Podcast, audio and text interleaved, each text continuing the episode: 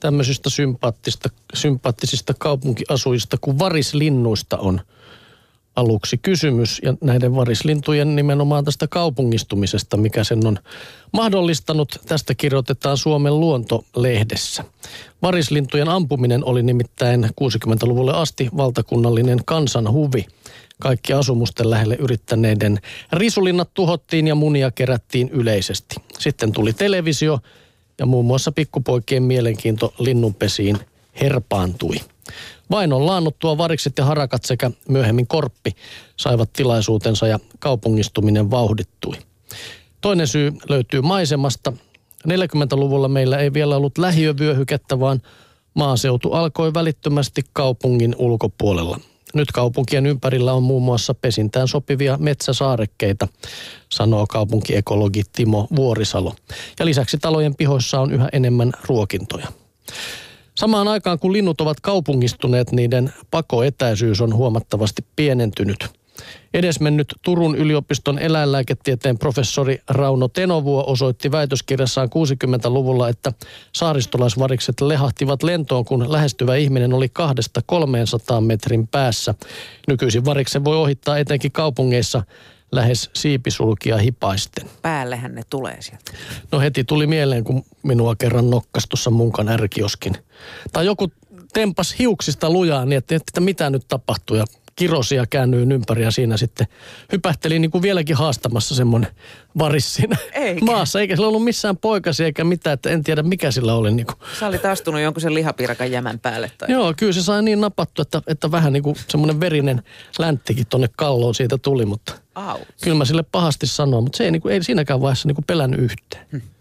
Mutta Euroopassa Yli puolet harakoista ja suuri osa variksista on jo kaupunkilaisia. Ne hyörivät talvisin jätepönttöjen ja ruokintojen ympärillä. Ruokaa onkin riittävästi, mutta se on huonolaatuista. Vuorisalon mukaan Turun Martinmäessä nakkikioskilla eleli aikoinaan niin sanottu nakkarivaris, joka oli poikkeavan värinen ja lentokyvytön. Se söi makkarankuoria sekä ranskan perunoita ja lämmitteli asiakkaiden autojen alla. Nakkarivariksen innoittamana Vuorisalo kollegoineen teki kyselyn lentokyvyttömistä ja niin sanotusta värivammaisista urbaanivariksista. Osittain valkosiipisiä sekä huonosti lentäviä tai lentokyvyttömiä variksia ilmoitettiinkin monesta Etelä- ja Keski-Suomen kaupungista.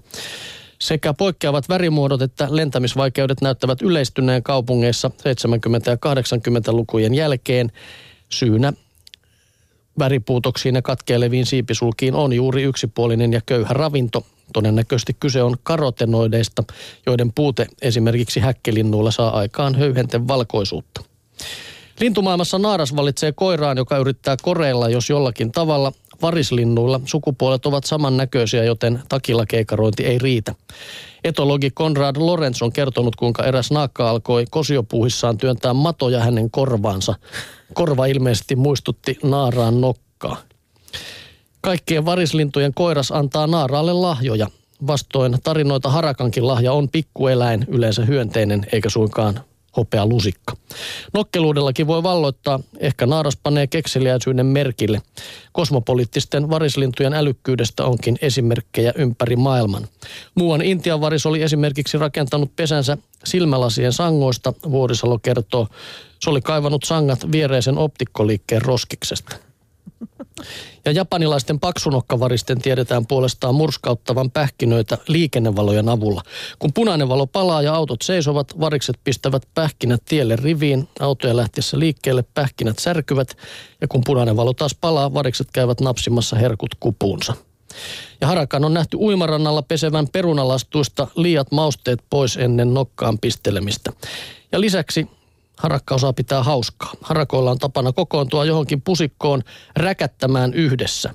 Ja tähän eivät biologit ole keksineet mitään selitystä, joten se saattaa vaan olla harakosta kivaa. Niin, ei ne ymmärrä harakoiden kieltä, mitä niin. ne puhuu. Tiedät, kyllä nämä... kaksimielisyyksiä laukovat siellä kuule menemään. Niin, että... kyllä tämä aika sympaattinen kuva tästäkin kuitenkin tulee, vaikka onkin yksi mua nokkassu. Niin Kyllä, Annan kyllä. anteeksi. Joo, mutta siis no, mä jään jumi vähän tuohon nakkikioskivarikseen, tiedät. niin kuin raukkaa, kärsi, varmaan kuollut sydän- ja verisuonitautiin, kun on vetänyt liian suolasta niin. ja rasvasta nakkia. Ja... Ensin lähtee väri, sitten menee lentokyky ja niin. sitten tulee kuolo. Onko siinä suomalaisen nakkikioskimiehen tulevaisuus?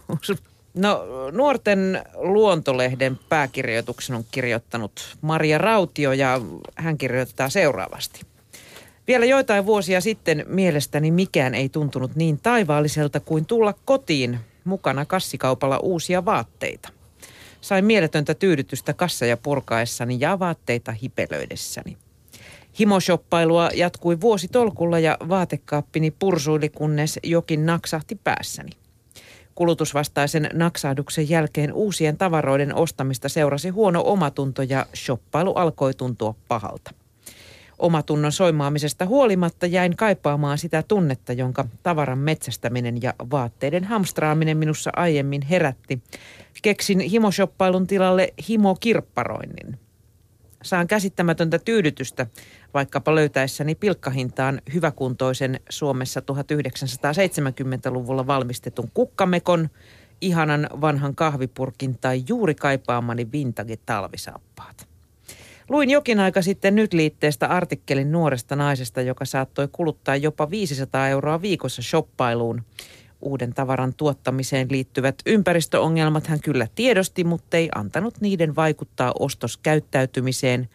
Koska se vaate on jo tehty ja kaupassa myynnissä, niin ei se ole niin paha, jos ostan sen, vahinko on jo tapahtunut.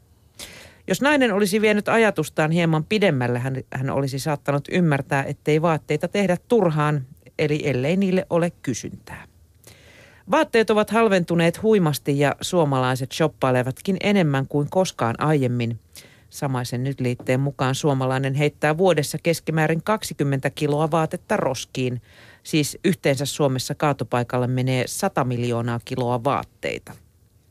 Onneksi kirpputoritoiminta on viime vuosina kasvanut suosi, kasvattanut suosiotaan ja roskiksen sijaan vaatteet päätyvät yhä useammin kierrätykseen tai kirppispöydille. Suosiosta kertovat myös kirpparien jonotusajat esimerkiksi kotikaupungissani Turussa. Olen pahimmillaan joutunut odottamaan vapaata myyntipöytää jopa kolme kuukautta. En ole vielä keksinyt kirppareista kovinkaan monta huonoa puolta – Myönnän tosin, että välillä kirpputoriostokset ovat lähteneet lapasesta ja olen tullut ostaneeksi myös paljon turhaa. Onneksi itselle turha, mutta hyväkuntoinen tavara kuitenkin saa helposti uuden kodin samassa osoitteessa. Joo, kyllä siellä on ihan kiva. Mä en tykkää kirpputoreilla sit tinkimisestä. Ei, se on kamala. Mä en tykkää Joo. kumminkaan päin. Mä oon ollut myymässäkin joskus ja mä niin oikeastaan luovutin heti, kun mä myynkin sanoin, että vie pois siitä, että pääs eroon siitä asiakkaasta. Joo, ja sitten sit mä oon huomannut myös sellaisen ilmiön kirppiksillä, että tuota, se ostokynnys on hirveän paljon matalampi, kun ajattelee, että tämä on kirppiskamaa, eihän tämä paljon maksa. Niin sitä turhaa no niin. roinaa tulee hamstrattua niin kuin aivan suotta kotiin. Siksipä en käy kirppiksilläkään. Mm.